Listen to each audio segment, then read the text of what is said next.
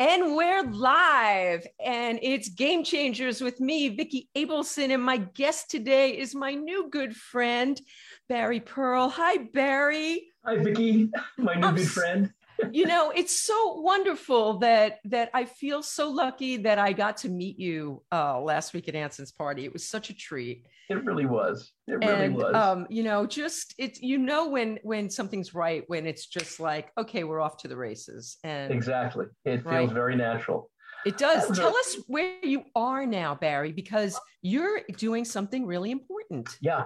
As the song goes, as the Creedence Clearwater uh, survival song goes, I'm lost in Lodi or stuck in Lodi, I think it says. But you know, it's a wonderful stuck.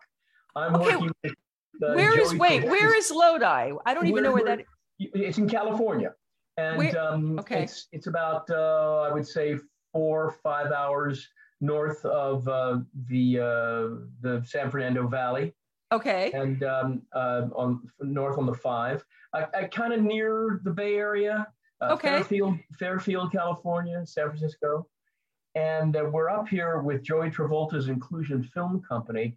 We uh, teach film arts to the special needs community all over, wow. well, usually all over the United States, uh-huh. um, which included um, New Jersey and Arkansas and Michigan and, wow. and Pittsburgh and Florida. Uh, now it's mainly up and down the West Coast, but we'll hit Arkansas at some point. We, in fact, during the pandemic, uh, we did Zooms with, with Arkansas, and um, uh, we'll go back to Florida most likely. Uh, but uh, uh, right now, it, it, was Fairfield, California, a couple weeks ago, and now it's Lodi for two weeks. We're in the middle of our first week here, and during those two weeks, we have our campers uh, create uh, a five to seven minute film and a one minute PSA, public service announcement.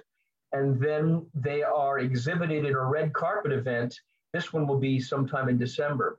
This will be December, January, where we'll do the red carpet events with limousines and Klieg lights, and they get to all Sweet. dress up. And just great. So uh, right now, I'm the first group to uh, to go. There are three teachers, and um, three different slots. We shoot a film in a, a day and a half. We have a full film crew and an editing uh, person or editing people, masters Fabulous. in editing. And um, uh, we so my my film shoots uh, tomorrow afternoon and, and all day Friday. The second one goes all day Monday, half a Tuesday, and the third one's half a Tuesday, all day Wednesday. Then we do this wraparound show, and uh, Joey does interviews with all of the campers, and then it's all put together and and it's it's a it's a wonderful show and it's a wonderful program that we've I've been with them for eight years now.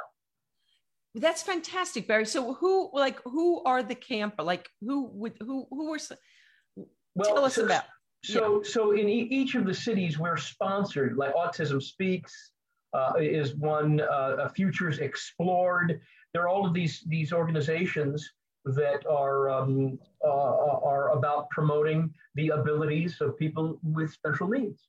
And uh, so we're sponsored all over the United States. Um, these, these particular campers, I believe, um, the uh, they get funded, so it doesn't cost the campers the, the anything to to take uh, the, the, the camp to take the classes. That's so and, fabulous. Yeah, it's really terrific. Really terrific. That's so, amazing, and that's so fabulous that you do that. You are a mensch. You're a mensch. Oh, thank you, thank you. It's it's certainly a path that you know, I had no idea I was going to follow. And a bunch of years ago, I get a call from Joey, Joey's wife, Wendy, and she said, um, I know that you had expressed some interest in doing this. And I, had been teaching improvisation since 1979. And um, so I came at it with uh, the theater game technique in my back pocket.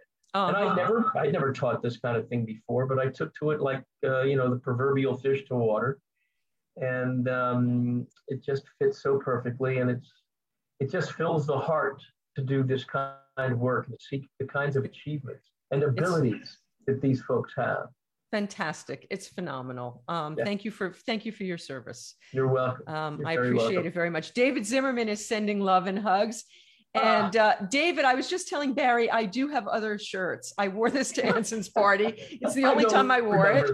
and I, I I try to wear a new shirt on Game Changers, so it's new for Game Changers, but not new to you two. Hi, David. Hi, David. So sweet to have met you at Anson's party. Oh, that was the first time you met That's David the first too. time I met David. Yeah. Now I'd known Geri. I'd met Geri uh, Geri's several amazing. times. In fact, in fact, Geri Jewell, uh, uh, uh, an incredible actress, incredible, Incredible. actress. Um, she uh, was uh, she starred in one of Joey's films, Joey Travolta's films called Really? Carol of the, yeah, Carol of the Bells. And the last time I had seen Geri was at the Bentonville uh, Film Festival in Arkansas. We had just taught class there. In fact, the first year that we taught class there uh, was on um, uh, the uh, it was just before the, the film festival. I didn't go along that time to the festival.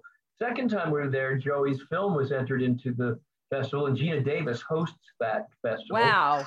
So I got to, and, and, and Joey's crew interviews people and such.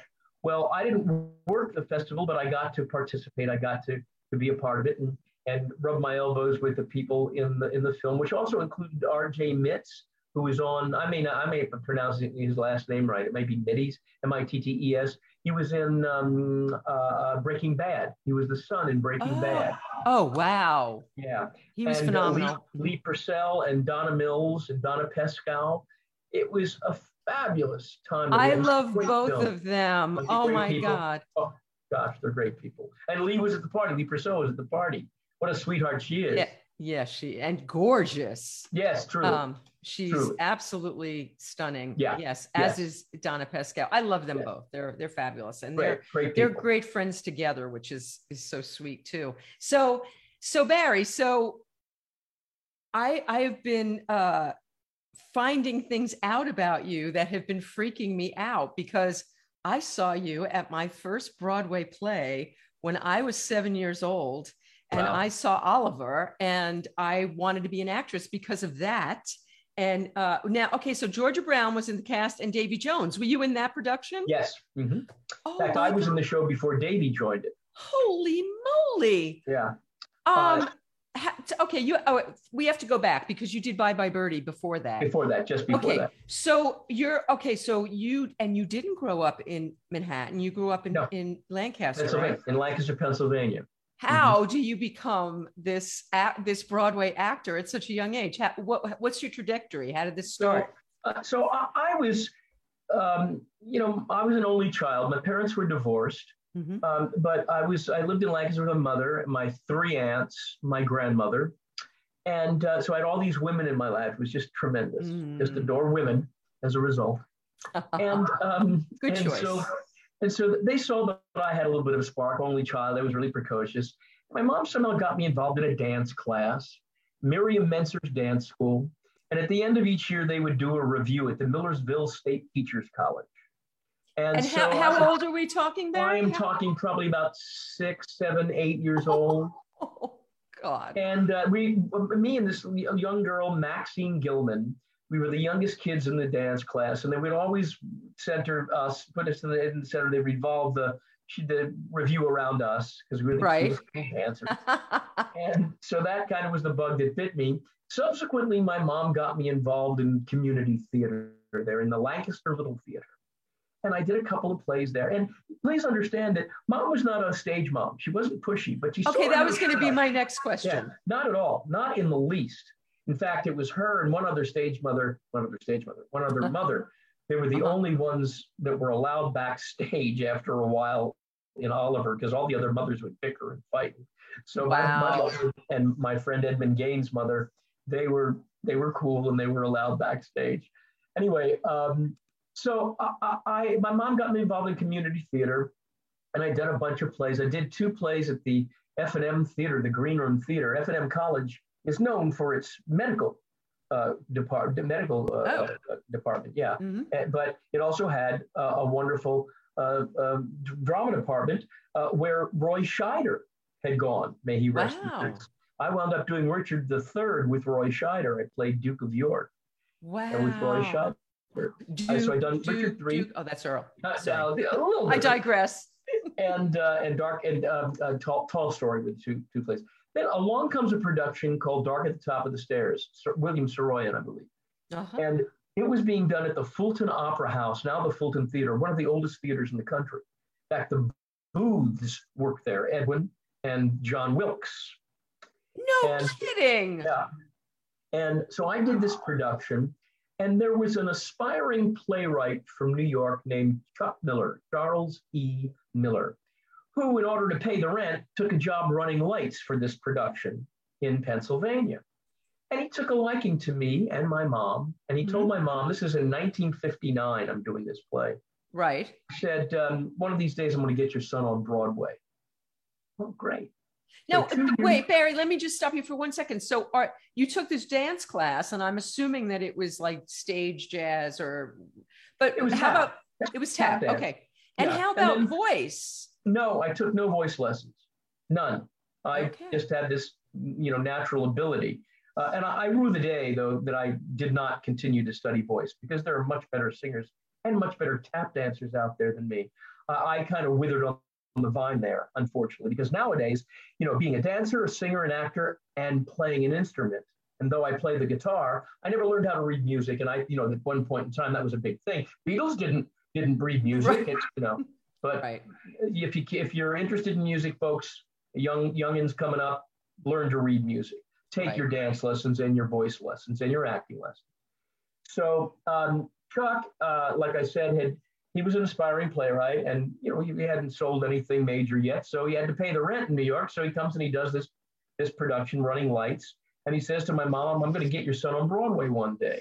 Wow. So two years later, summer of 1961, I'm down at my aunt and uncle's farm, and uh, my mom comes driving down, and she says, "Barry, we're going to New York. You got an audition for for a play called Bye Bye Birdie." Oh and my God. The young kid playing Randolph McAfee, Johnny Borden, uh-huh. was leaving to star in a play called Milk and Honey, starring Molly Picon. So he was leaving. Right. So he was an understudy on, and they were auditioning all kinds of kids. Now, Chuck became friendly with the secretary of the producer of Bye Bye Birdie. Guy produced it was named Edward Padula and Edward's secretary, Bob Fagan, was a friend of Chuck's. And okay. Chuck told Bob, I got the kid for you. So calls my mom. The next day, we go in by train and we stayed at a hotel, I guess. We stayed, I think, at the Belvedere Hotel. Oh my and God. My grandfather Chuck, lived there. What Barry, well, how old? There. I, I, subsequently lived there too and got oh robbed there twice. So he got mugged. Now wait, how old are you when this is going? I was on? 11 now, so it was 1961. So Chuck takes me to the Lambs Club. He was a member of the Lambs Club down into the basement to teach me how to sing. There's no, business like show business. That was the song I was. So I guess the day after that, I go to the Shubert Theater, mm-hmm. and wow. there were all kinds of kids auditioning. And I walked in, it was for Margin Gower Champion, you know. Oh my God. Gower directed the show. And I sang this song, and then they asked me if I had another song, and I didn't. They said, Well, can you sing Happy Birthday? And I sang Happy Birthday. And I can't remember whether it was right away or later that day or what, but I got the gig. And Jesus. I was going to actually go into rehearsal the following day. So I had to have learned, I had to have learned that I'd gotten it that day. So mom then went home to pack up our things that, that weekend because they told my mom that I would be going on for the first time that following Monday. Well, I go into rehearsal with Paul Lynde and Mary Jane Miracle and Susan Watson and Dick Gautier and all these guys. Wow. I remember Paul Lynde from New Faces in 1952. I must have been two years old when I saw that. Or it was a rerun and I saw it later in life, you know, four, five, six years old and they were rerunning. But I, wow. I remember him from that and he was playing my father. So uh, I actually was put on that Saturday. I'd learned it that fast. Oh so gosh. I did the last month on Broadway, and having literally moved to New York overnight, when you consider it. And then we wait, did what, wait, what happened with school? So uh, mom put me into professional children's school. I was enrolled in, I had to because I was going on the road so we worked through correspondence. And there were a lot of teens in that show. So they too were going to PCS and to Quintanos. And we had a tutor on on uh, the on the road with us who was in the chorus. Dee Dee, I forget Dee Dee's last name. She was our tutor, and I went to school every day, uh, in the theater or at the hotel or wherever we you know wherever we were at on, the, on tour. It was usually at the theater in the dressing room of the theater, and um, and so we went on tour uh, for this. this uh, it was fall, winter '60, fall, fall of '61, winter '62. Uh, we were finished up in May, and then I was asked to do the uh, Las Vegas company. So I, I had gone back in May. I guess we went back to the Belvedere and lived at the Belvedere until we went out to Vegas that summer. And then uh, when we were finished with Vegas, Vegas was Peter Marshall and Elaine Dunn, again wow. Dick Gautier. And so coming off the road, uh, my mom and I moved into a one bedroom apartment with Kay Cole and her mother. Now, Kay was the original Maggie in Chorus Line. Okay, hold so, one second. Yeah. My daughter went to school here in, in La Crescenta, yeah. musical theater. Kay Cole directed her as Dolly in Hello Dolly, and in in in Annie, she was Miss. Oh God, now I'm forgetting her name. Miss Hannigan? Yes, Miss Hannigan. Yeah. And and Kay Cole was her director. Kay's a very one of my oldest friends. Wow. Day, and her husband Michael Lamont, who was also in Bye Bye Birdie and also in Oliver subsequently, which I then did. So it's you know this wow revolving door of uh, you know friends. And so uh, we come back off the road. We we took a one bedroom apartment on 56th Street, and the four of us lived there. And I'd audition. Uh, uh I it was I guess this the fall of 62 i was at my family's farm again and i mm-hmm. fell off of my cousin's shetland i broke my forearm ah i had an audition for oliver because that was going out pre-broadway and then it was going to come into broadway uh-huh. I auditioned with a cast on my arm, but I didn't get the role. And they all did the show. They went out on tour. And in the meantime, I'm just going to school and there were commercials and other auditions and such. Got the cast off, and I'd auditioned for the uh, the national tour of Camelot to play young Tom that appears at the end of the at the end of the play. And this company was going out with uh, Arthur Treacher and um, wow. Louis Hayward. And uh, I got the gig. So the day that I was supposed to get out and sign contracts, because that was going out on tour, I also had another audition for Oliver for a replacement. And my mom said, you know, you got a bird in the hand here. Why do you want to? I said, well, you know, I'd like to audition for it. It's coming back to Broadway. So I auditioned for it and I get it. And I had to turn, I, turned down, so they, I turned down the other gig and they sent me immediately along with another kid to Detroit. I think they were in Detroit at the, at the time. And, and Michael Goodman was playing uh, the Dodger. He was a, oh, before, it was before Davy before Davy yeah, Jones. He's okay. the one on the album. In fact, they they recorded the album in Los Los Angeles when they hit Los Angeles. Oh. And so when I joined, I have that album. Oh but and you know, if you look at that album, if you look at the CD today, my name is on there, and so is the name of a couple of other kids that were not on that album, but we were in the original Broadway cast. Wow. So my friends Greg Weir and and uh, who's no longer with us, and Joey Kennedy, who is with us and who I just saw recently, actually, um, uh, they're on the album. Uh, I don't think their names are on the CD though. So I, I did Detroit and then Toronto at the O'Keefe Center, which is now called something else. That's when Michael Goodman left and Danny uh, and Danny and Davy Jones came into the show. Now Cyril Ritchard was on the album, but he no. wasn't on no, in no, the no, play. No, no, Cyril, no, that that's that's Clive Revill that was on the Clive album. Revill. I'm sorry. And he was eh, yeah. Now the London company was Ron Moody. I want to say. The original. And, and, I know he did the film, but I didn't know. Film, but, I, but he also did. He also did this, this stage play in London, if I'm not mistaken.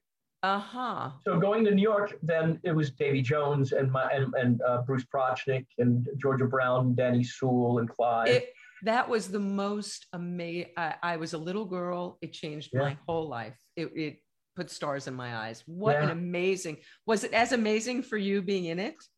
Yeah, I, I mean, it it was great, but you know, we were really rambunctious, us kids. And when we got into New York, they had us all in one room that was divided up by, I want to say, by our clothes rack. And we were all in one room, and we had George Priolo's uncle, Dominic, was our, our uh, uh, wrangler. and when we weren't on stage, we had to stay in that dressing room pretty much. And I think the green room was, was outside. We couldn't go, you know, running around because we, like I said, we were pretty rambunctious.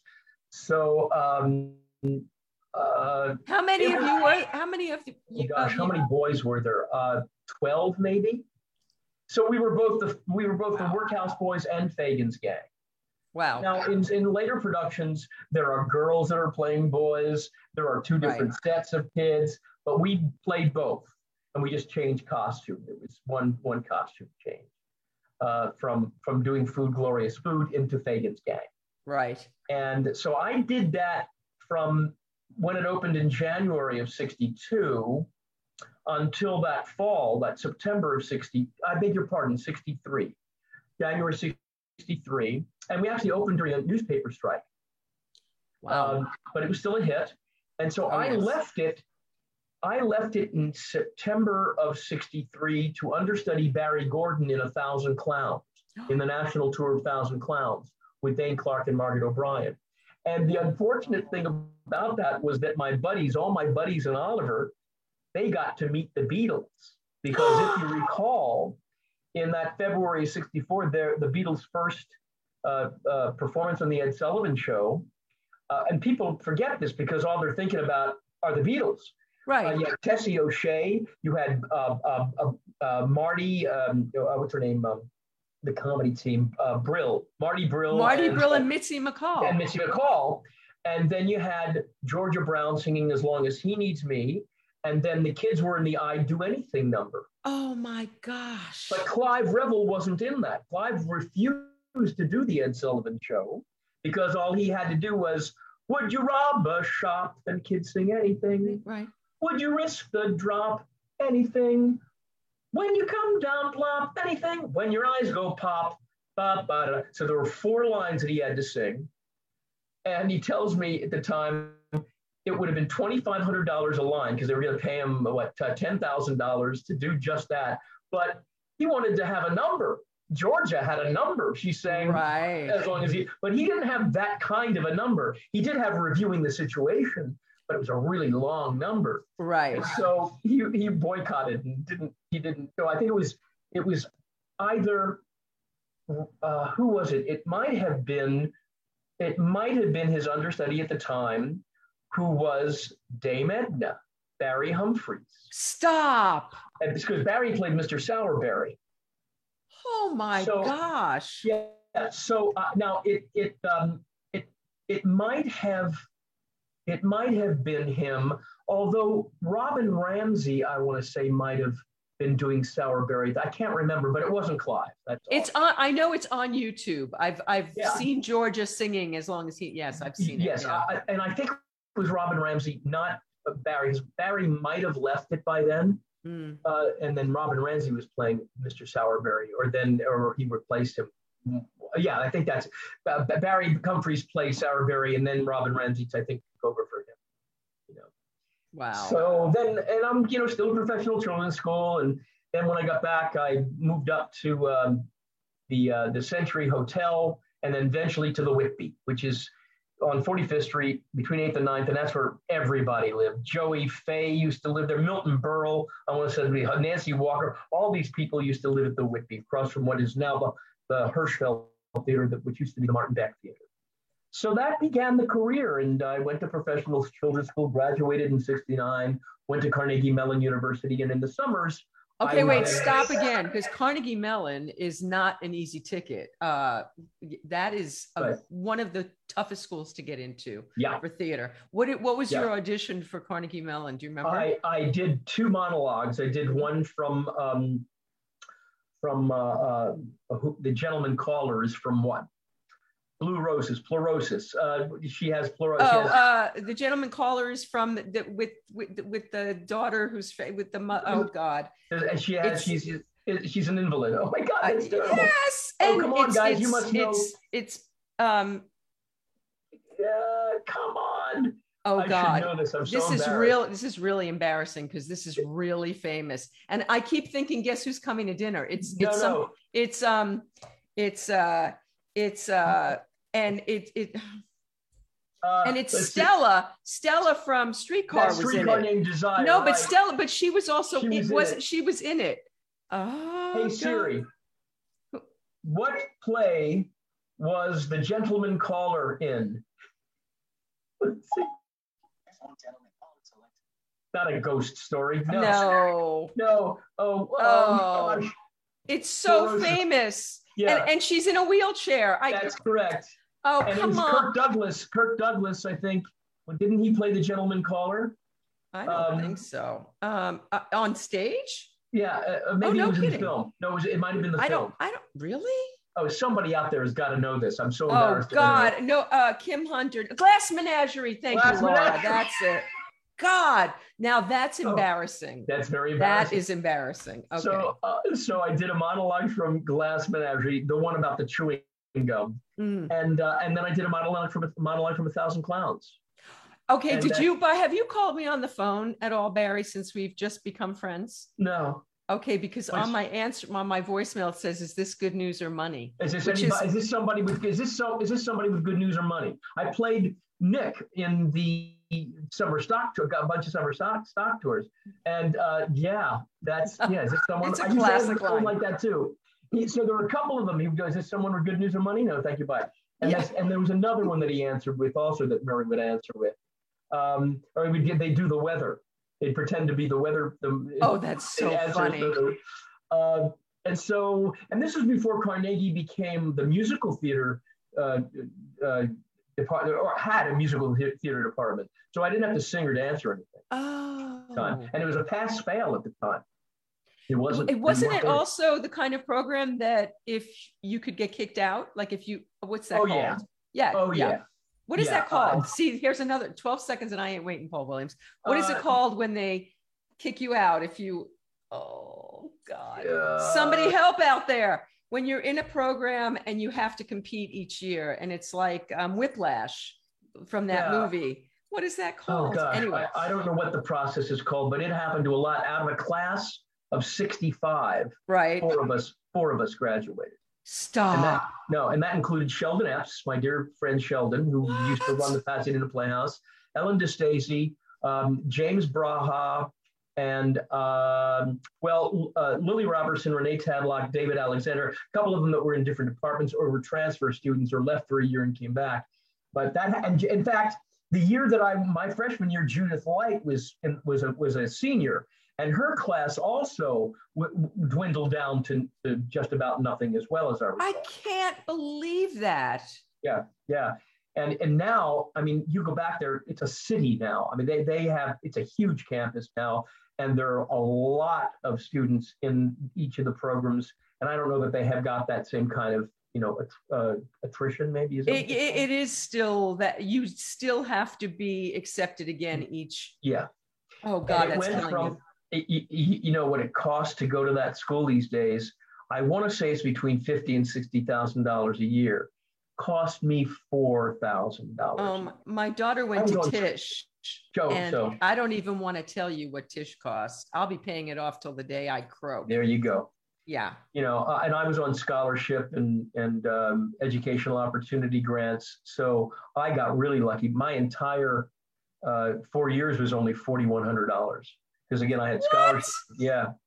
And, wow. and, and half of that was uh, in bonds that I had that my grandmother lived. So I had like a $2,100 tab, paid at $19 a month, 3% interest over 10 years. That wow. helped establish my credit though. I could have paid it off, boom, but no, let me let me begin to establish credit. How I wise. Paid my, I paid my tab off. It was easy, easy to do. Listen, so Barry, did you sweat each year? I'm sorry to interrupt. Did no, you sweat? No, you no, didn't. No, I did not and you know, it was one of those things where if they couldn't get me through the hallowed halls, then and this is what they actually told me at PCS too, is you're a perfect example of a child actor, you know, so we got to be able to come through for you.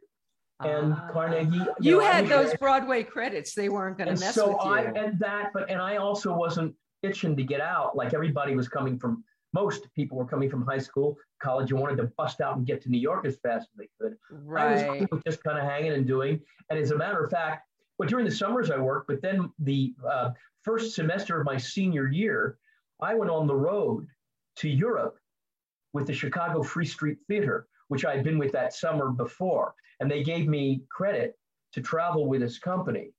Um, to we were wow. Uh, we were we were um, uh, this our sponsors we're being sponsored by the Beograd International Theater Festival, uh, uh, all up and down Yugoslavia, and by Pierre Cardin and his theater, the Espace Cardin in France. And then uh, uh, we, uh, we were on our own for a week in Brussels. So the school felt that that was good training for me. So they let me go and do that. And then I went back and finished my, my senior year in, uh, in 73.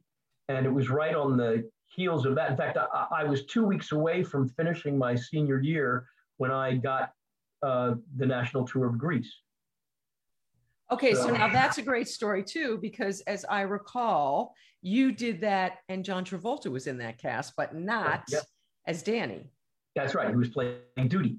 He which, was playing Doody, which is but, your role. But, but not. But Doody in the movie is different from Doody in the play. Doody in the play was more like Putzie in the movie, the wide-eyed, full of wonder, and Sonny is what I was basically doing in the movie. Uh, and the guy playing Sonny, Michael Tucci, was really doing Roger from the play. You know, so it was all conjunctured up. You know, so you way. started in the play. So how did you get how did you get Grease? That's Barry? an interesting story too. So one of my buddies from uh, the Chicago Free Street Theater, John Lansing, who to this day is a very successful fiction writer, but prior to that was a writer and producer of Walker, Texas Ranger. Ah. So he was an actor at the time. And he went from uh, when I went back to college after the street theater, he went into the national tour of Grease as an understudy. And when they came to Pittsburgh, he said, Hey, I'm here. You got to come down and see this play. I'm an understudy in it, but you know, you'd even be right for this play sometime. So I had friends at Carnegie that were transfer students from schools out here in California that kept telling me how much I reminded them of their friend Michael Lembeck. And I was in the same plays, doing the same roles, yada, yada, yada, yada, yada. Wow. So I went to see this production of Grease in Pittsburgh. And who's in the play but Michael Lembeck? and Michael Lembeck comes out playing the role of Sonny. And he turns around, and I, it was like watching myself, Vicki, like watching myself up there. We were so much alike. I get on the phone the next day wow. with my agent and I said, You got to get me an audition. They're going to have auditions for this general, something, anything.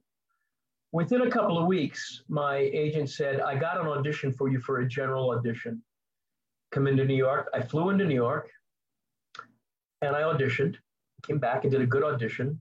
I put all this pomade in my hair. That's a whole other story because I couldn't get it out because I put it was Murray's pomade. It was like this orange wax and little did I know that the kids in the show, they would use that, but they'd use it with Groom and Clean, and Groom right. and Clean dissolved it. But I didn't know that. And it led to a whole other craziness I won't go into right now. So I went back to school and I get a call a couple of weeks later saying, they want to see you right away. Michael Lembeck broke his ankle at the end of Act One during the day together. They want to see you to come and replace him. Oh my so I God. fly to New York and I get the gig, and they want me to go right up to Toronto. And I said, hey guys, I've got two weeks of school to finish. And it, so it was at that point that, that I then had the two weeks to finish. I said, okay, when you're finished with school, we're going to fly. We'll be in Detroit at that point. We're going to put our understudy on, which they did. And then I joined them in Detroit for what became the last three weeks of Michael's being out for five weeks. And during that three weeks, in a cast that included Jerry Zaks, who of course right. is now very famous and successful director. Marilu Henner played Marty. Marya Small, who was the original Frenchie.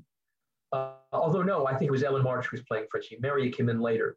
Um, uh, uh, the dear late friend uh, Jeff Conaway was playing Zuko, not Kenickie as he does in the movie. Wow. Zuko.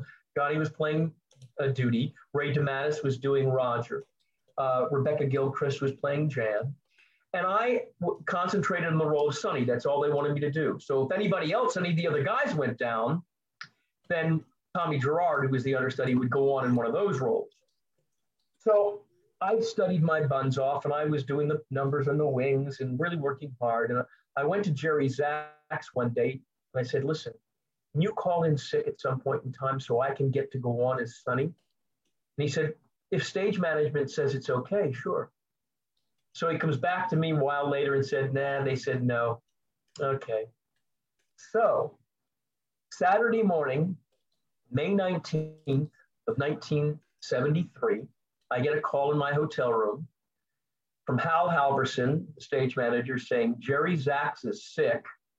You're going on as Sonny. So oh, they, wow. I think it was all planned, but they didn't want me to be a part of it. And when I tell the story, that's what I think. They didn't want me to be part of the ruse, you know. So I stepped on stage for the first time as Sonny in the Fisher Theater in Grease. That was May 19th of 1973.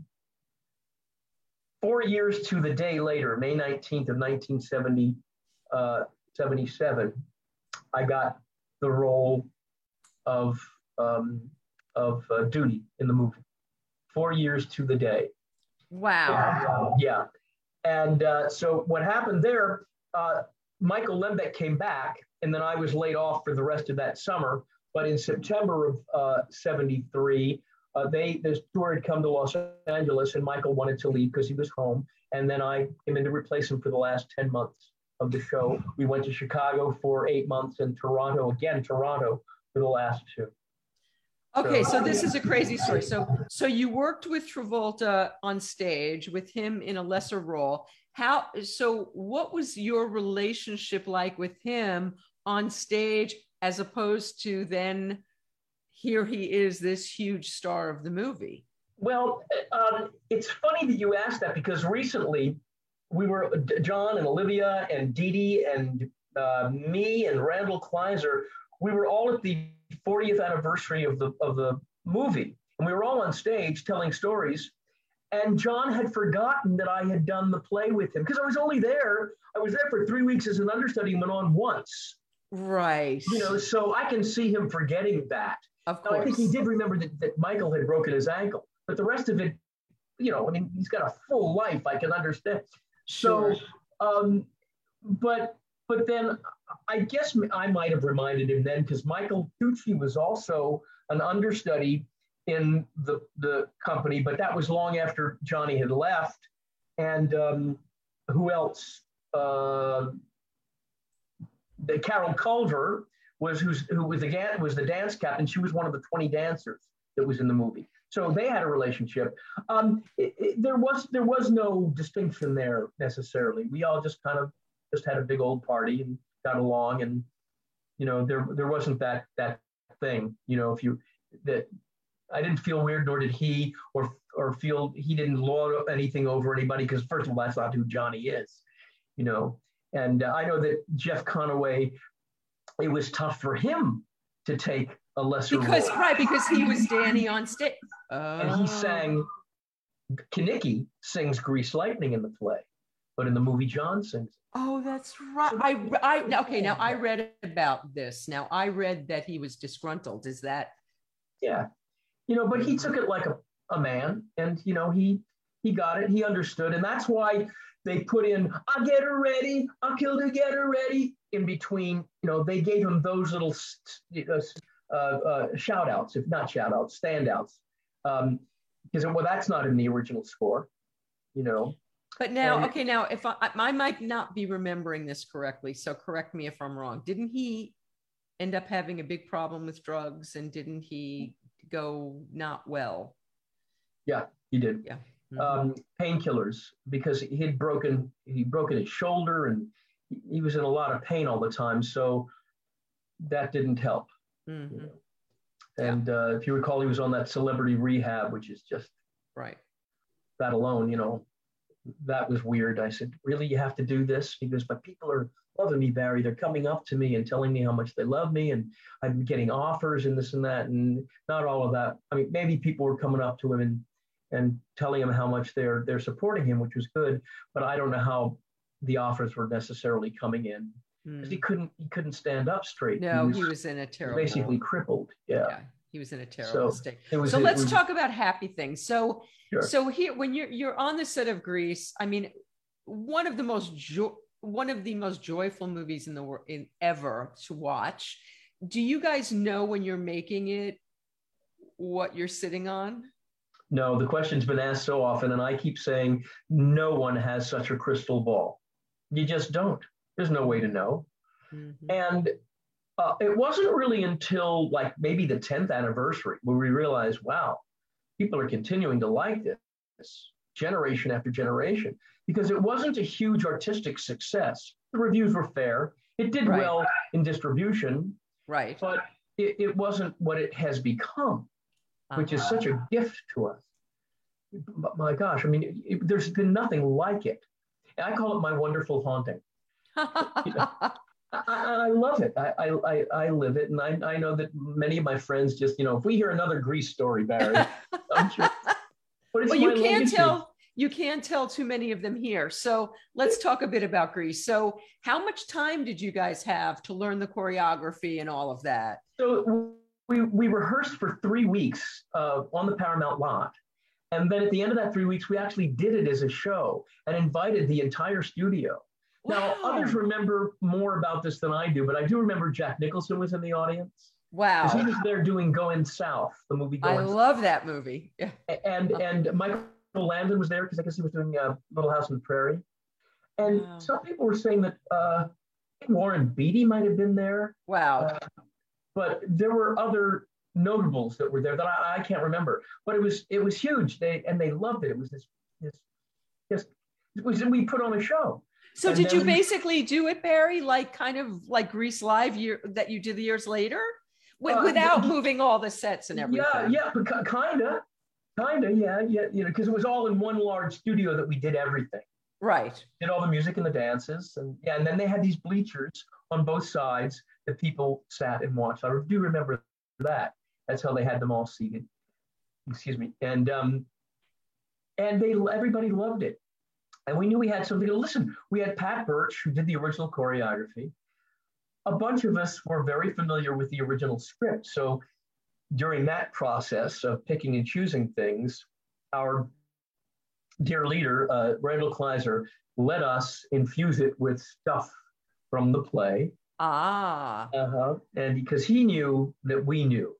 And we improvised a whole bunch of stuff, and that stuff got in. And wow. So it was just a joy. 15 weeks, it was a labor of love that we just had a great time. We and we loved each other, and we still do to this day. We still all get together.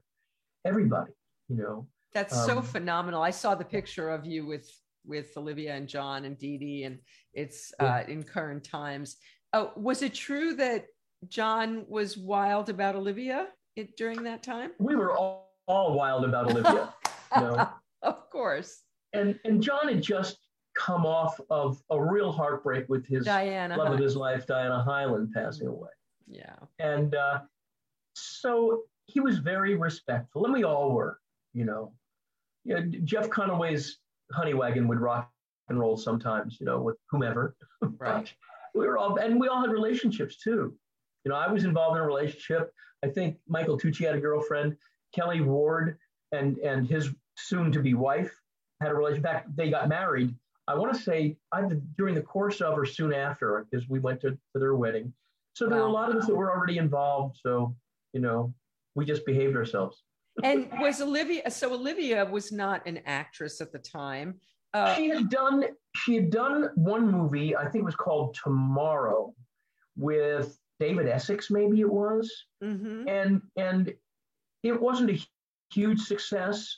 And so she insisted on doing a screen test before taking this role. She wow. wanted to know that she could cut it.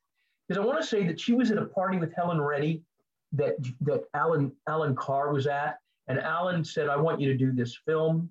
And John had wanted her to do the film. She said, "I'll only do it in one condition that you at least screen test me first.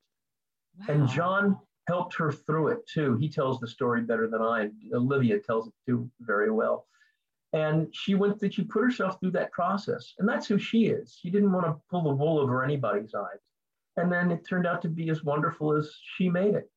And did she fit in? Was she one of you oh, guys? Oh, very much so. I used to. I remember she was such a huge pop star at that yeah, time. But she was very, very open to learning.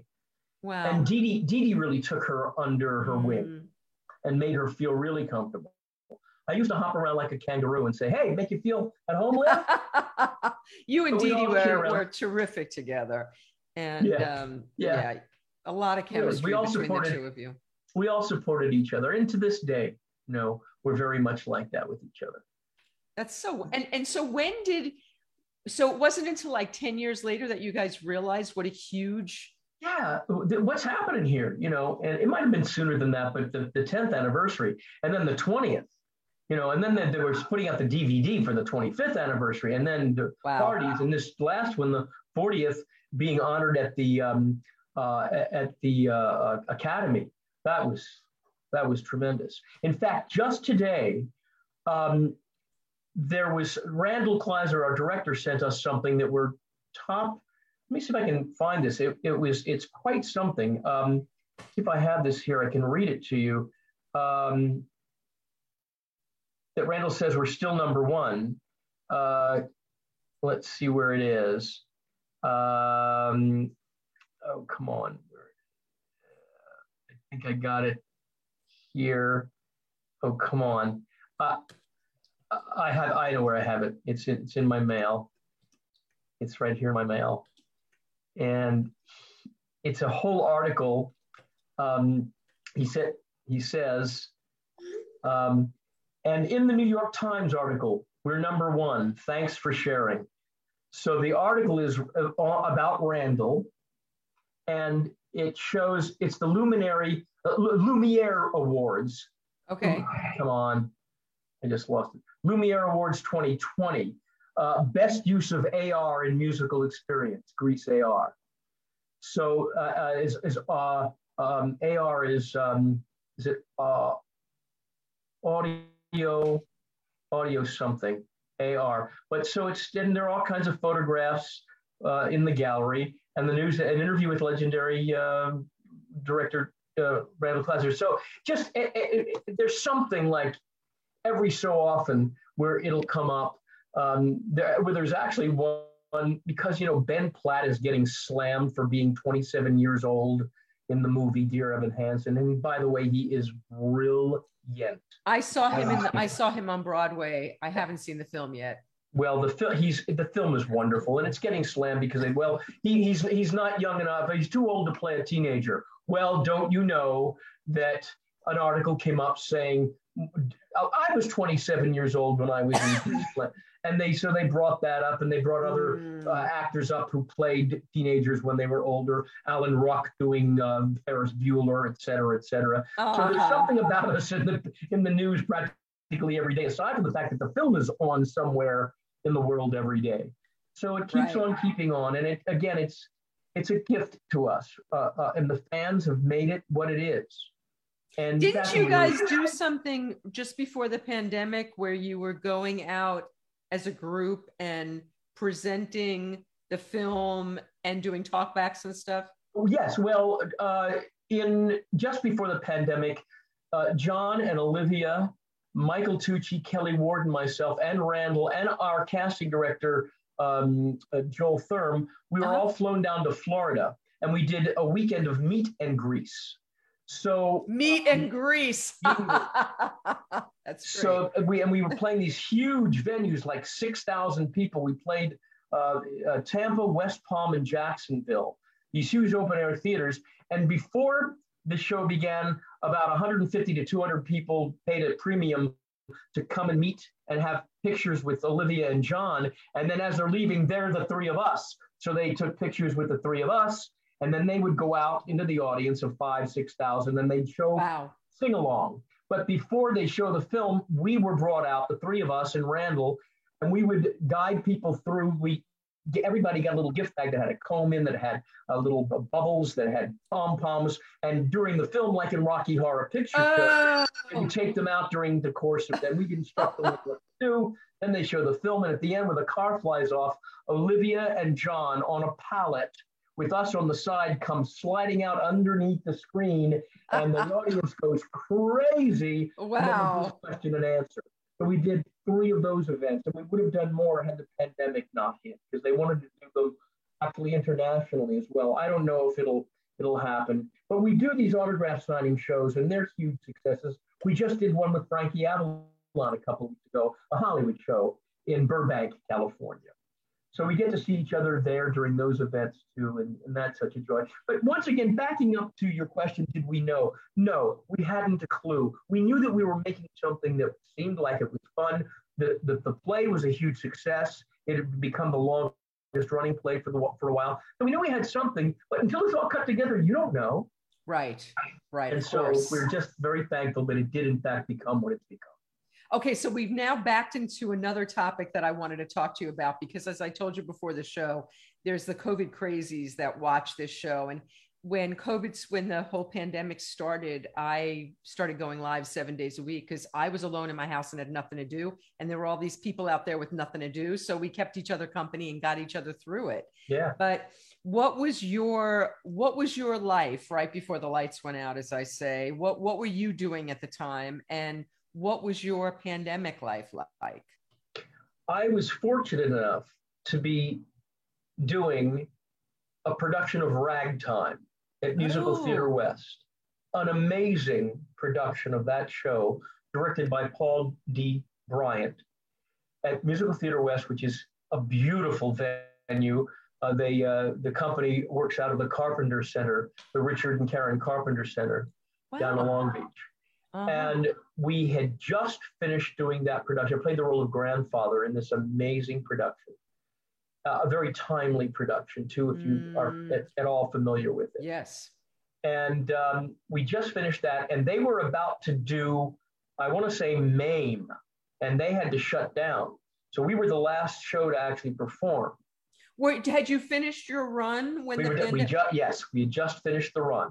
That mm-hmm. February 23rd, we were done. Oh. And then the shit hit the fan and were you scheduled to do something else? Were you in hiatus? What was your? Uh, no, no, we, I was done pretty much. I didn't have anything on the boards except Dee Dee and I were supposed to do Breaking Up is Hard to Do down in Florida for the Wick Theater, and and then then they went non-union with it, and then they they continued to advertise us. So we said, hey, wait a minute, you're continuing to advertise. And so they said, okay, we made a deal and we're going to do it. And then just recently, they they decided they didn't want to pay the money for Dee and me, so they they're having somebody else do it. But it, it got postponed from that particular November to the following November to now it's happening in April, but without Dee and me, which is unfortunate. Mm-hmm. Um, but what happened with that? Now, my wife, who works in commercial real estate management, um, she started to work from home.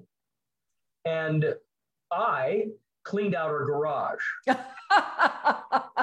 on the heels of that, as I was cleaning out my garage, I got a dumpster and I we built a shed in the backyard to house because I wanted to clean my garage up that I had tricked out years ago. Wanted to get that back. And while I was doing that, these two contractors came by, the, the guys that had done our solar, to check on how to see how things are doing with the solar. They said, "Hey, let's take a look underneath your house and see how the pipes are doing."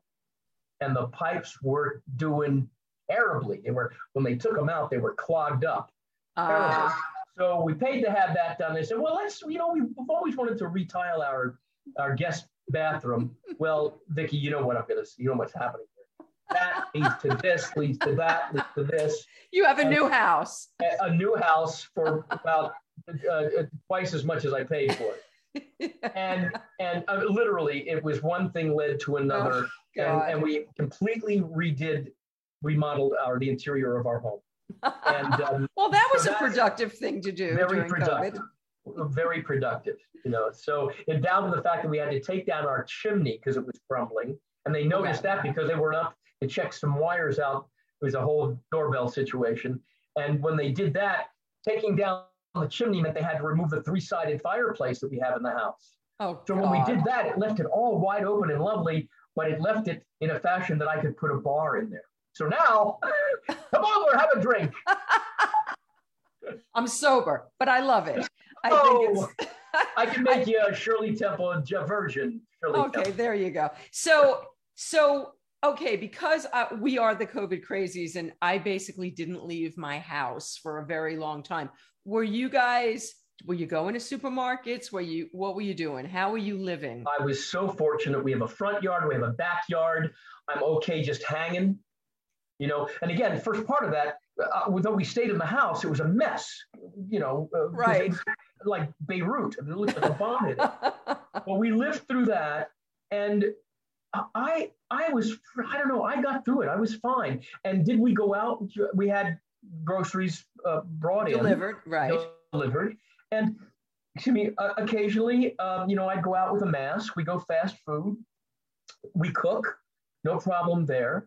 Mm-hmm. And um, in fact, in, in, the middle of the remodel, um, our contractor passed away. Oh God, that was not good. And oh. he had had COVID, but he didn't die of COVID. He had a heart attack. That was uh, crazy. Yeah, but people get heart stuff from COVID. That's right. Someone who's watching today got it still has heart trouble a year and a half later because of COVID. That's correct. That's mm-hmm. correct. Yeah. Well, we were cautious. I'm vaccinated. My no, eventually we became. My wife is ma- vaccinated, and we highly urge everybody to mask up and be vaccinated. Um, and and we got through, and and we didn't suffer. The listen, my best friend lives in a a high rise apartment on the 10th mm-hmm. floor. He's you know go stir crazy. Right. Because you know he's very very careful. Mm-hmm. and and you you had to be. Right. So we got through it. We, you know i live in a, in a suburban area so uh, uh, we didn't feel as pent in as many people.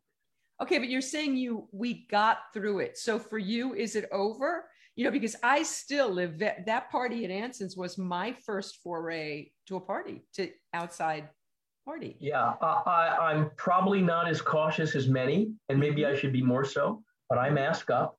Mm-hmm. And um, I'm going to go for the booster as soon as Moderna. We, I, we I already out. got it. You got the, the third, and you, you, my I just had a physical exam. My doctor said you can probably go and do it, you know. Yeah. But I sort of want to just wait a little bit because I'm told that sometimes you can have. My, my second shot, I had a reaction. So like towards the end of the second day, I had a reaction, yes. chills and such. Mm-hmm. Woke up and my shirt was sopping wet. I broke a fever and then I was fine. So I couldn't do it before coming up here to Lodi because if I had a similar reaction, I'm going to as soon as I get back, I'm going to have it. I'll, I'll probably. Okay, here's the secret, by the way, uh, which CVS kind of dropped the dime Tylenol on. before. It, it, no, don't take Tylenol before because it, mm-hmm. it gets in the way of the yeah. react of, of, the effectiveness. But drink water. Oh, right, uh, to hydrate. But I drank about. They said to drink 16 ounces an hour before. So I'm an addict. I drank 40 ounces the hour before. Okay. And then drank water that entire day. Makes sense. And I really, out. I did not. I had a terrible reaction the second time and barely one that barely and Fiji water is the best for some oh, reason. Oh, yeah, you know, my friend who I've just talked about, he went to get Fiji water and he, they were out. But they, the, the, the, the, but his grocer said, "Come on in the back. I've got some I can give you." but that's Fiji the secret. Yeah. Yeah.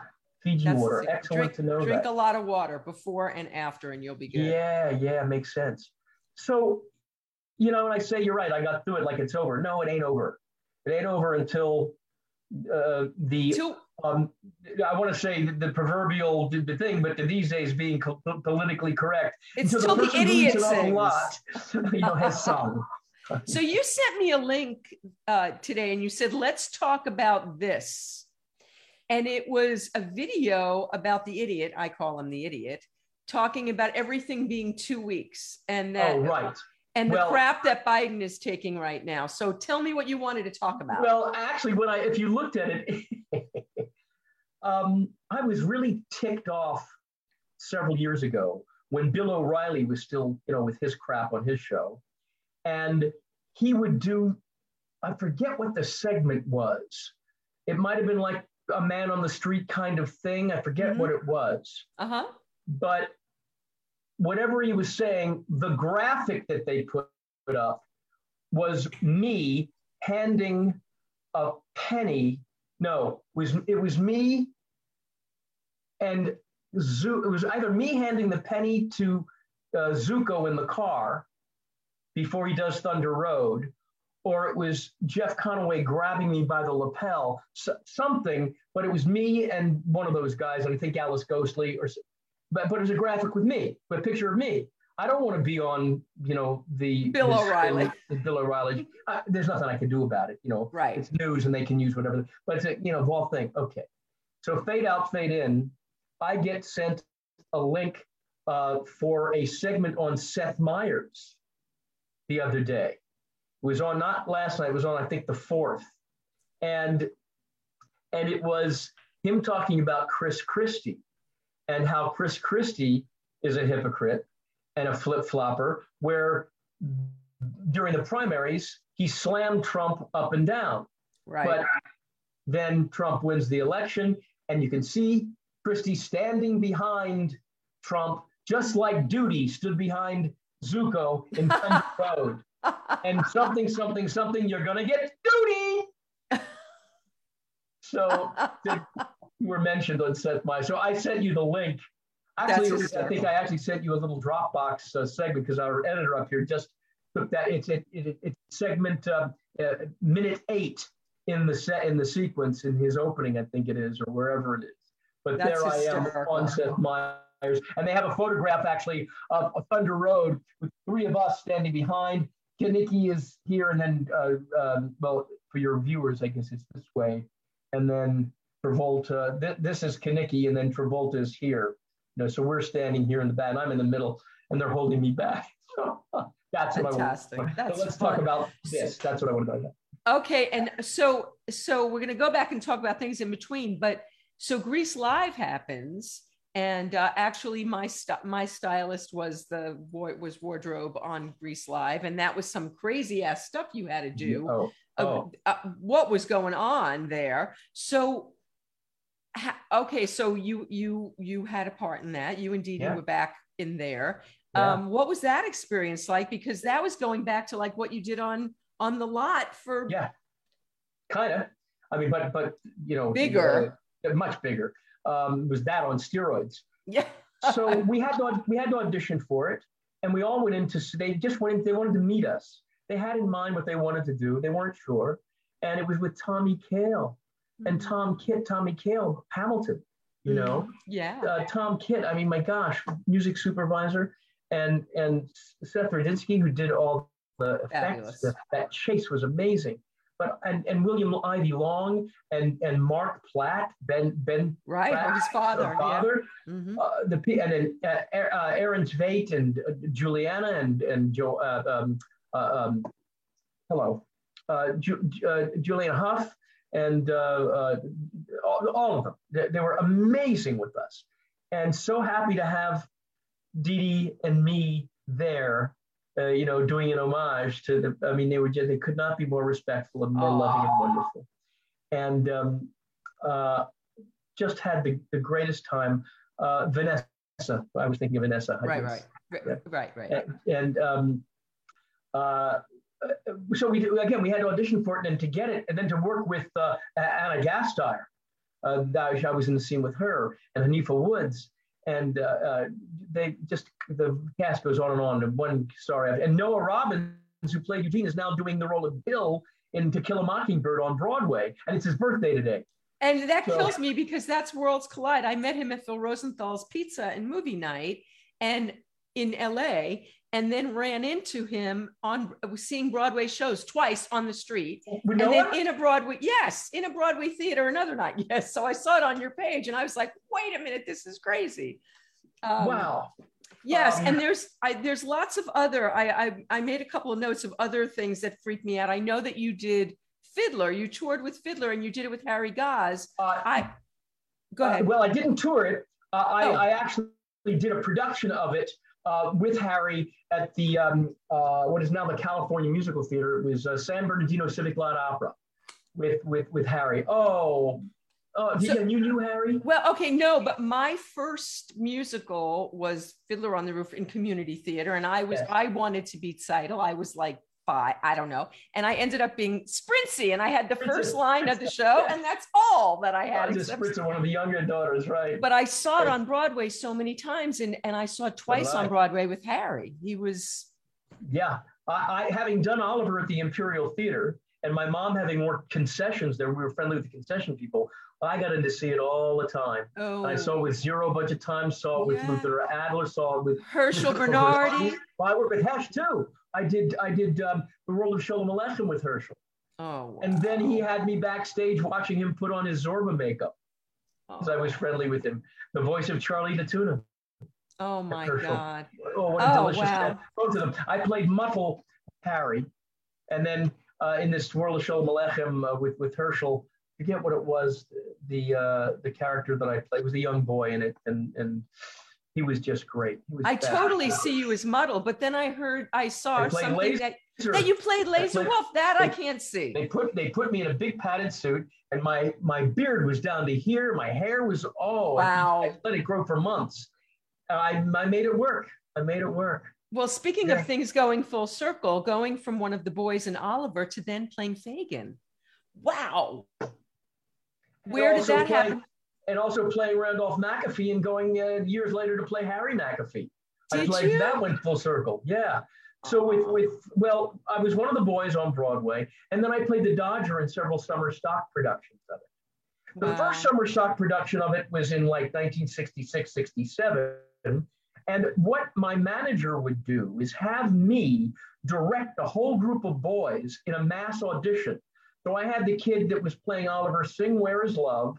Then I'd come out as the Dodger and do the Paddington Green scene where he meets Oliver. Right. And then that goes into Consider Yourself with all the boys. We would audition in mass. For the first year, we auditioned for Glenn Jordan for the Kansas Kansas City uh, uh, uh, Starlight Theater.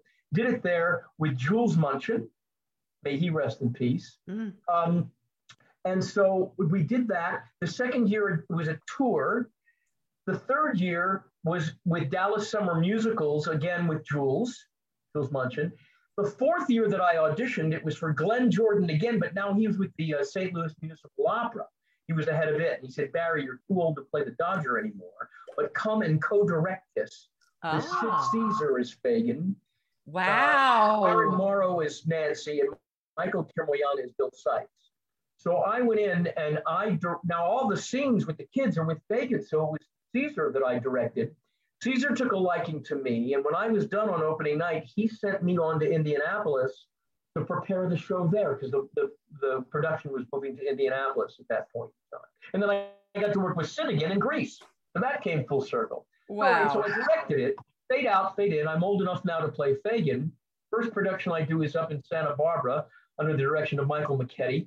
And then I did it at the Fulton under the direction of the late Michael um, Mitchell, who, who, just as it was, became a dear friend in my hometown. And I've been trying to get into that theater ever since I played Sonny in uh, in uh, William Saroyan's oh. Rock at the Top of the Stairs. Oh. And I have not I had not been able to. The artistic directors just wouldn't. They weren't interested. Finally, got Michael Mitchell to be interested, and he had all kinds of plans for me. He and dies, and now I still can't get back into the Fulton again. Oh, you know, Barry, I wanted to talk to you about this too because I love this so much. My daughter went to Tisch. She did musical theater in high school with Kip, with Kay Cole, and yes. then went to Tisch. And the whole idea was to be a working actor. And you have been a working actor your whole life. Did you ever have to take a job job? So in college, I slung hamburgers a little bit, but that was in college. Right. And then the summer of 70, I took a job in Manhattan as a cab driver until I was robbed. Oh. So that was for about a month. And then in 73, after my first experience with Grease, I spent what was at the time the worst summer of my life. Oh. Thank God my mom still had her one bedroom apartment at the Whitby, and I had $300 to my name and nowhere to go. I went back and lived with my mom in that one bedroom apartment and got a job at standby answering service oh in a God. room about the size of the hotel room that I'm in now until the end of that summer when I was asked to do a summer stock production of Butterflies Are Free, of oh. What the Butler Saw, and immediately on the heels of that went into the last 10 months of Grease. Uh, the, the national tour came back with enough money to get an apartment in the Upper West Side for $195 a wow. month. How was I going to be able to afford that? Until I then got another job doing uh, an off Broadway, some Broadway things, and back and forth, and then moved out to California in '76 after having done a pilot that didn't sell, but moved out because Jerry Paris, the late Jerry Paris, who directed the pilot, said, "Come out, live with us and my, my me and my family. You'll work." Moved out to California on spec, which I vowed never to do because I thought you had to come out with something. But in a right. week and a half, I got my first audition and I landed a series. My first audition. That was Don Rickles' CPO Sharkey. Okay, we have to talk about that. I am Don Rickles' Don Rickles. Yeah. So yeah. what what I and I I know a story about you. Tell the story of this because this is this is a humbling story you have about that show. Yeah. So um like I said, it was first the first audition, and I got to get it. I was on top of the world. How old are you now, Barry? Approximately uh, 20, 26. So you're still a young man. Yeah, yeah, 26. And um, uh, I was on top of the world. I replaced Jeffrey Kramer, who was played the role of Pellegrini, the Italian recruit. Now, Jeff, as you recall, was the deputy in Jaws who throws up on the beach, uh... and who later became uh, David Kelley's partner, uh, producing uh, um, uh, Ally McBeal and a bunch of other stuff. Oh wow! Excuse me. He'd done, done a lot of other movies and such. Um, and then, uh, so I get the gig. It was a seven-year gig, a seven-year contract, but you know they sign you to that. Mm-hmm. Whether it goes or I mean, if it, if it doesn't go, then you know, it doesn't go. Right. And they they it was great for a while, and then they kind of stopped writing for the guys. They wanted it all to be about Rickles. And I became kind of despondent. I wasn't happy. They weren't writing for us like mm. they kind of had early on. And I just wasn't happy. And they saw that I wasn't happy. Mm. And um, on my birthday that year of 77, mm-hmm. uh, we hadn't found out whether we were being picked up for a second season. Uh-huh. But they, I got, got, got a call on my birthday from my agent saying, they're being picked up, but they haven't picked your contract up. Your character. I went run, running to Jerry Paris, who was doing a, ah. a, a, a, TV series out of Paramount.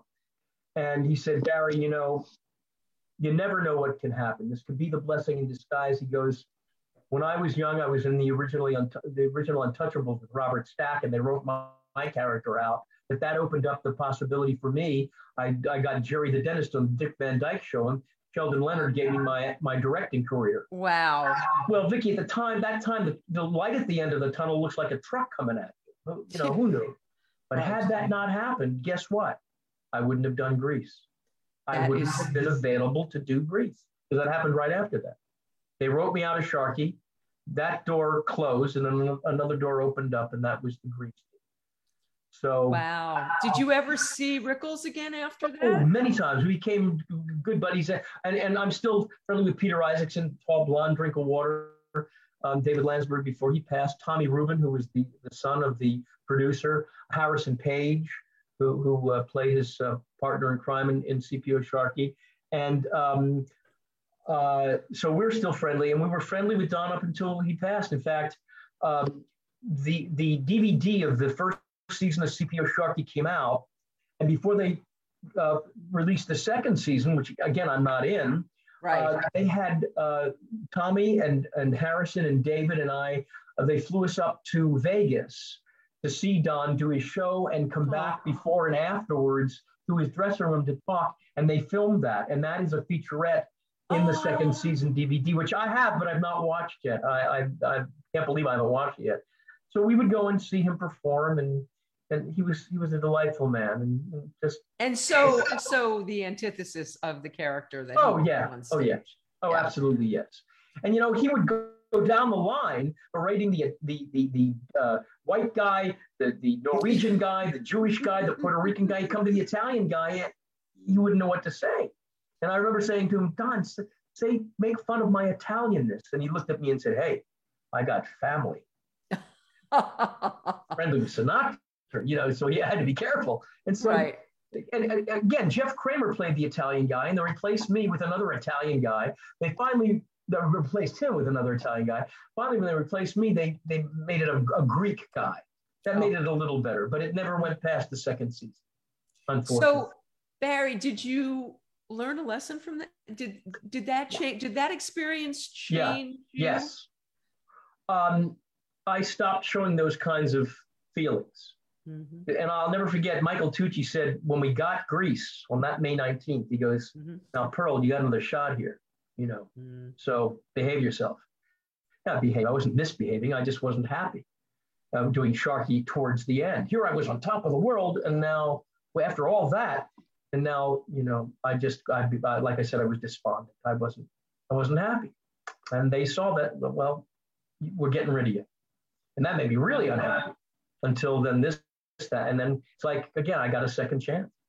So Grease happens and it's huge, but it's not huge. You you don't know it's so you get out of doing Grease. I, and I love the fact that you are a true working actor, that you have gone, you have been able to do this, that this is very inspiring to a lot of people out there that want a career. You know, a lot of people dream of like the spotlight and being the fame and glory but it's really it's about the work right it's about being able to work, work doing what you love and that being yeah. your life and you've yeah. you've made that your life so yeah so you come off Grease, and what what happens after Grease? so um i then i had studied improv with howard storm and uh, for a couple of years mm-hmm. and in 79 peter isacksen from sharkey and i um, we put together a school called the acting lab and I'm teaching improvisation.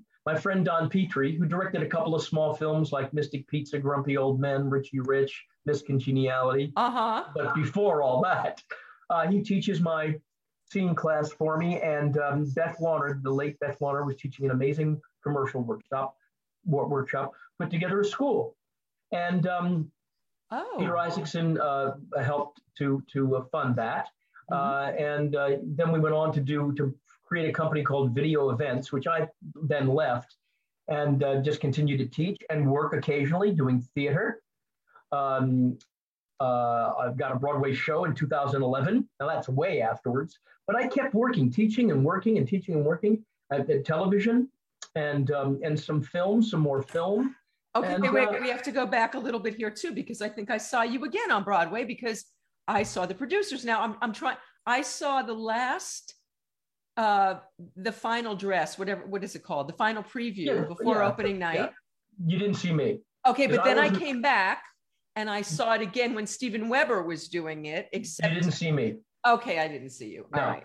Uh, what had happened there was um, my my buddy uh, uh, Nick Santa Maria uh, was playing the genie in Aladdin, Aladdin. Uh, at at um, at California Adventure. Mm-hmm. And we were with the same agent, but I'd left that agent, went with another agent. But then that agent called me and said, Hey, if I can get you the uh, genie in Aladdin, because Nick Santa Maria, before I knew Nick, he's leaving to be the uber understudy for the producers. He was going to be the understudy for all the companies that you, wow. travel around. Uh, so I said, Sure. So I went and auditioned for Aladdin. Mm-hmm.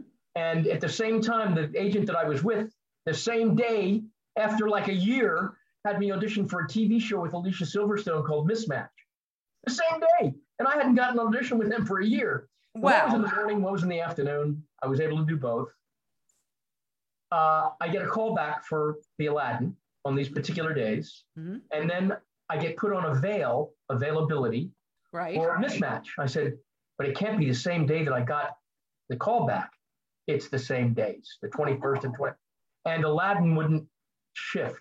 They wouldn't, they said, sorry. Really? Okay. So I take the TV show. Now I could have taken the Aladdin, it was a longer, but I needed the TV ink on my resume. Right. Took the TV show. A week later, I get the call from Aladdin to come back into, and I get the gig. Nick goes to the producers. At one point, they move Nick as the understudy into the second national company as Mr. Marks and all those roles that the character, the actor plays Mr. Marks. And I fly into audition for the producers and get it. So I followed Nick as a genie and then followed him into New York. Hysterical. Uh, I mean, followed him into the, the second national, the first national company as their Uber understudy. Now, when when Stroman was casting for the film, she pulled people out of all the companies to do little things in the film. And when she pulled people out of New York, they flew me to New York for one matinee to do the show, and then subsequently for one week, and then for two weeks to as Stroman was taking people out. So I did it for three weeks and plus in New York um, as track number seven and eight, track number seven, I guess it was, uh, the Mr. Marks track, and um, that was with um, John Tracy Egan, and uh, who else played it? Well, eventually it was it was Richard Kind and Alan Ruck, who I'd done it with out on the tour. So Alan came in, and, and uh, so I did it with Alan, and I think I worked with Hunter. Was Hunter Foster? Hunter Foster came out on the road with us, but then Alan uh, Alan came into New York with Richard, so I got to do it with them. Richard Kind and Alan Ruck. Fantastic. You know, it's first of all of of all the shows I've seen on Broadway, which has been I've been blessed to see many the funniest show I have ever seen in my life. It uh, oh. uh, bar none. It just was yeah. the most delightful night of theater that yeah. I have ever just yeah. Brilliant. Oh yeah, it, it amazing. It's funny because it doesn't seem to hold up. And in fact, they didn't do they didn't really yeah because the you hear the jokes once and uh, that's true. That's you know true. with that particular show, it's weird. That's why they that's... didn't do another tour. They, they could have gone back to other cities but as I understand it, just, it wasn't, it wouldn't sell. It, I don't think it was selling in advance. So they decided to just close us. And they actually had mm. the second national company take the first national company's last dates because we would, they would have had to have like held us over for a while without working. So they just had the second national company just pick up those dates when they were through. You know, another thread that seems to have run through your career, Barry, is that a lot of stuff happened because you knew people and somebody remembered you and somebody um so ha- having that thing happen at CPO Sharkey and and learning that lesson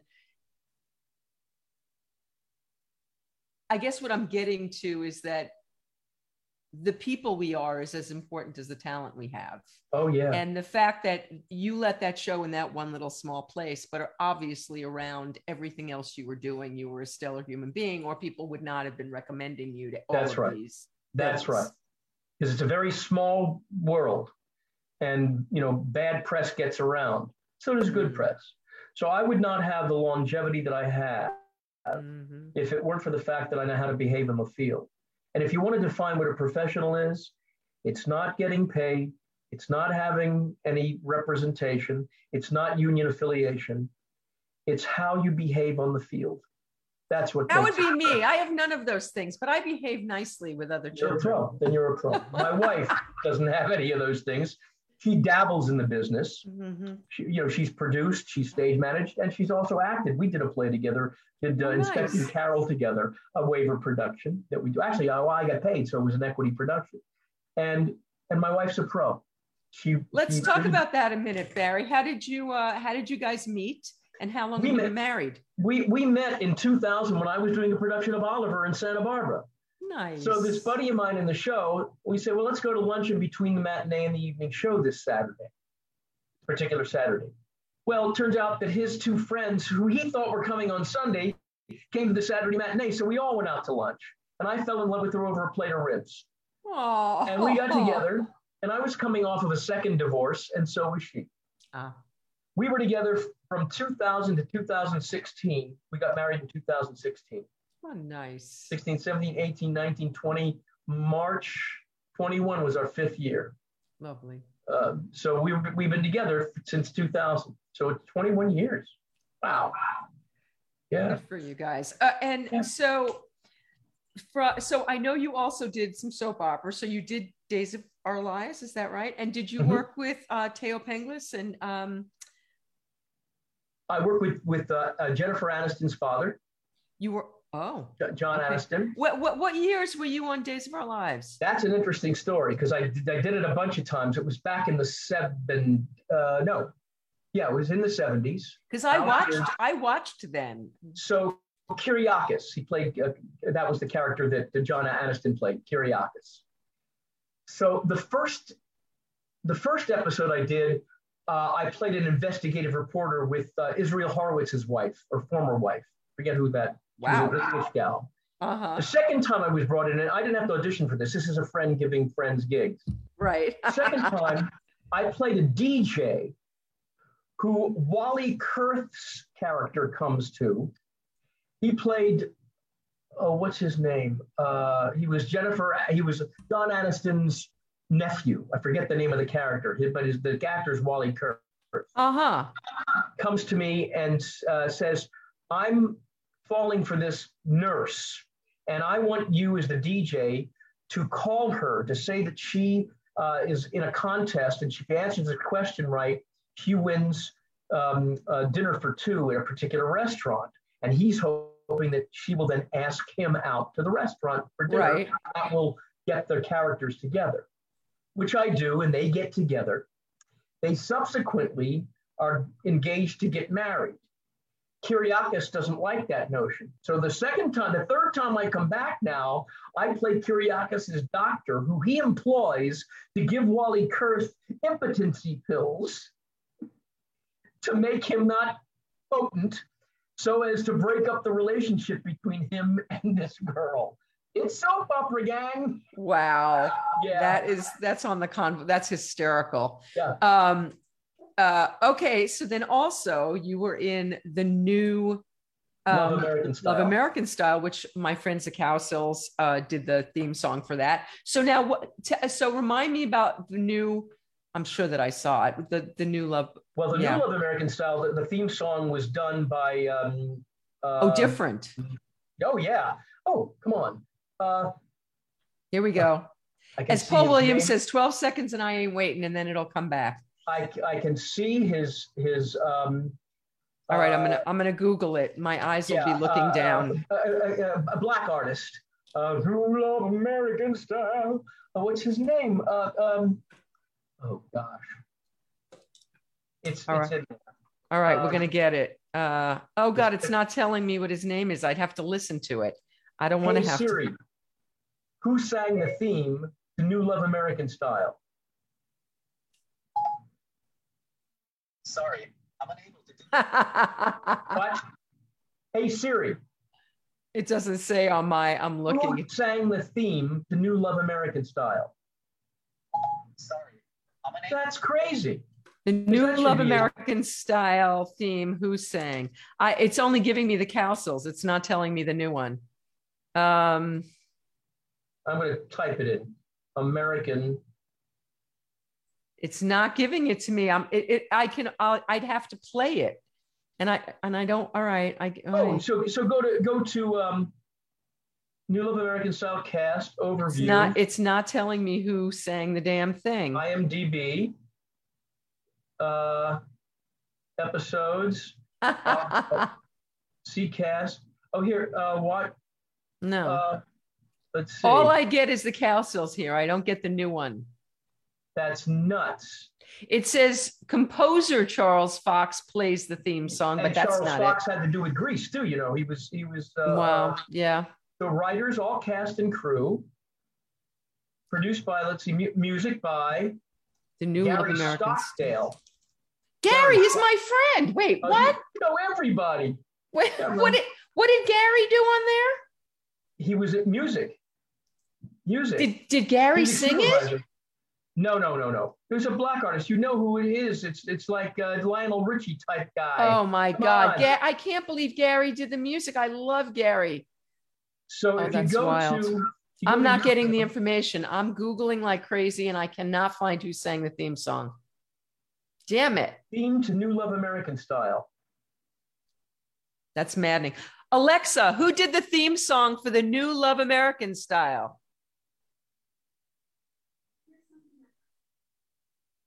Oh, this is ridiculous. It's right here. Uh, no, Alexa's talking and I can't. Alexa, loud. No, I we're doing this on the air. This is crazy. this is this is wild. Um, by the way, Barry Neil W says hello. I don't know. Neil w. Alexa off. Susan Wein, Weininger's Neil Wein, Neil Weininger, maybe I don't know who. Uh, uh anyway. uh, uh, uh well, uh, this I am re- not getting the information. I have I have just googled Here's the all over the place. I, I see the Yeah, yeah, the Cowsills are everywhere. That yeah. and Bob actually sang that in my living room a few years ago. So um, this is new Love American style, not not the Love American. Here, new yeah. Love American style, 1986. Okay. Uh, watch Let's see if it gives me. this is weird. Visit site, all seasons. Who sang that? I no matter what I do, I can, don't get it. The theme song for the new Love, Love American, style. American style. Uh, Google does not want to answer this question. This is weird. Uh, um, oh, it says the Ron Hicklin Singers. No, no. Okay. I'm, I'm, gonna have to. I'm gonna have to find this and text it to you. I mean, I've got them all on on on, on it's, DVD. It's, it's mean, not on, giving it to me. All right. Well, let let's let's let's move on because it's making me crazy now. Yeah, me too. Um, this is really pissing me off. I cannot Listen. get them. It just won't. Wait. Listen, oh, listen. oh, Lou Rawls. Lou Rawls. Hello. if you persevere long enough, it'll happen. That's it. Lou Rawls. That's a that's a huge get. Lou Rawls was fantastic. Yeah. Um, okay, so what what was your what was your situation on uh, the New Love American Style? What was that like? that that was great. Um, so it- there were uh, four, uh, three couples. You had um, the the yuppie couple that was me and Amy Yasbeck, Oh, I John love Rivers- Amy Yasbeck. sweetheart. You had the African American couple, which was Demita Joe Freeman and Arsenio Hall. And then you had the older couple, which was Norm Crosby and Marcia Wallace, may she rest. Aw, And we did the wraparounds. We did the blackouts in between all of the segments. And I actually got to do a full 15 minutes, two of them, two 15 minute segments, one with Charlie Callas and Florence Aw. Halop. Remember Florence Halop? She was uh, Bobby Halop. Bobby Halop was one of so. the, the, the dead end kids. Florence, Ah. Halop. Florence was replaced in uh, Night Court, replaced, in fact, so before Selma Diamond, who passed away. Florence Halop passed away, Selma Diamond passed away, and then the black actress, I forget her name. I just saw her on um, the sitcom, uh, the history of sitcom. Estelle Uh, Roll? No, No, no, no, Uh, no. no. She Who? played the she played the cop, the bailiff, I think, or uh, I don't forget. remember. Anyhow, but um, yeah, Florence Halop was the first one to to be in in, uh, in, in night court, the first cop or whatever. But yeah, it was a great time. We did, um, gosh, I did, I don't know how many, a hundred and some odd blackouts. Uh, Wow. Farr was our director. We shot him at Paramount. He was at Paramount. Um, yeah, it was a great time. Great time. And um, yeah, just that. So Barry, if you had your druthers now, looking ahead, what would thrill you the most to uh what are some things you haven't done that you'd still love to do? I'd actually like to play Tevye, but I'm not Oh, built for it, you know. no, you're not. But but they they can laser. fake that with you. But then, but then my friend Adam Heller, um, just he's he's played it and he's slight. Adam is Beth Leavel's um, uh, fiance, and who and he understudied me in Baby It's You. Um, I would really like to do another big film. Um, I've got a dear friend, Branscombe Richmond, and another dear friend, uh, Brian Hez- He- Herzlinger. I just did a film for them called Foreclosure. I got a little role in it, but it's really tasty. And um, oh, Neil Weiner. Okay, Neil Weiner. That's who just probably just uh, Neil W. Oh, oh, oh. Yes. Um, so my friends are asking if they can grab me something from Chipotle. Say yes. So it's time yes for dinner. We're, yeah, we're almost we're almost done. You're ready Yes, I'm to say the the new brisket, B R I S K. Uh, Chipotle has brisket. brisket. it's got a brisket bowl, spicy. Nice. Uh, There you go. W L, spicy. Sounds good. I might. Ooh, now now I'm thinking of what I want for dinner. That sounds good. So Neil W is Neil Weiner. Now Neil Weiner was a page at NBC when we were doing uh, CPO Sharkey, and he joined us in the business video events. He's a sweetheart of a guy. Yes, absolutely. Hi, Neil. So was it his daughter that said hello? You said Neil W. Friend. Well, it said. Oh, she wrote. Susan Weininger said Neil J. Weiner. She just wrote that. I didn't Yes, see it before. yes, yes. Yes. Um, so okay, so you'd love to get a film, a musical, like a a straight, or you don't care?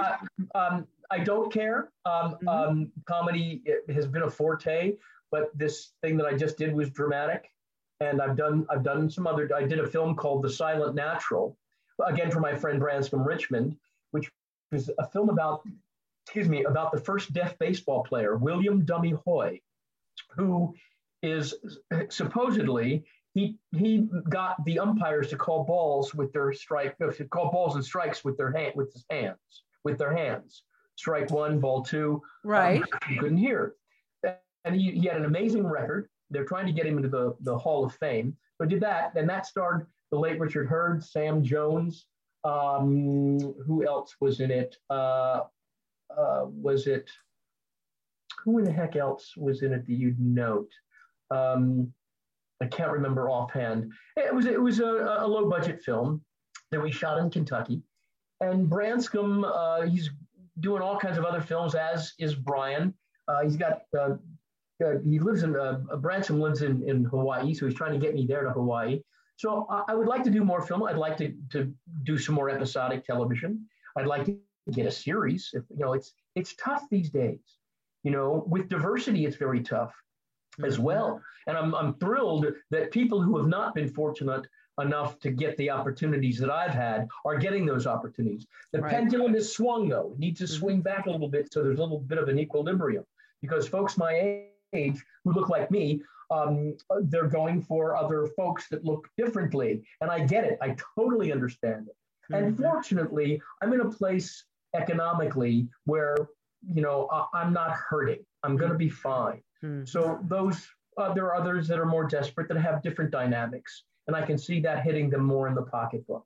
And I feel for those people, but it's all got to level out. It's all got to, and it will, and it and it, and it will. We're, we're shedding uh, collective skin at the moment. I think there's a lot. There's a lot. Oh, there's still a lot owed, uh, but not not yeah. to be done against you or anybody else particularly, but we did a lot of damage. A lot of damage has been done that has to get I undone.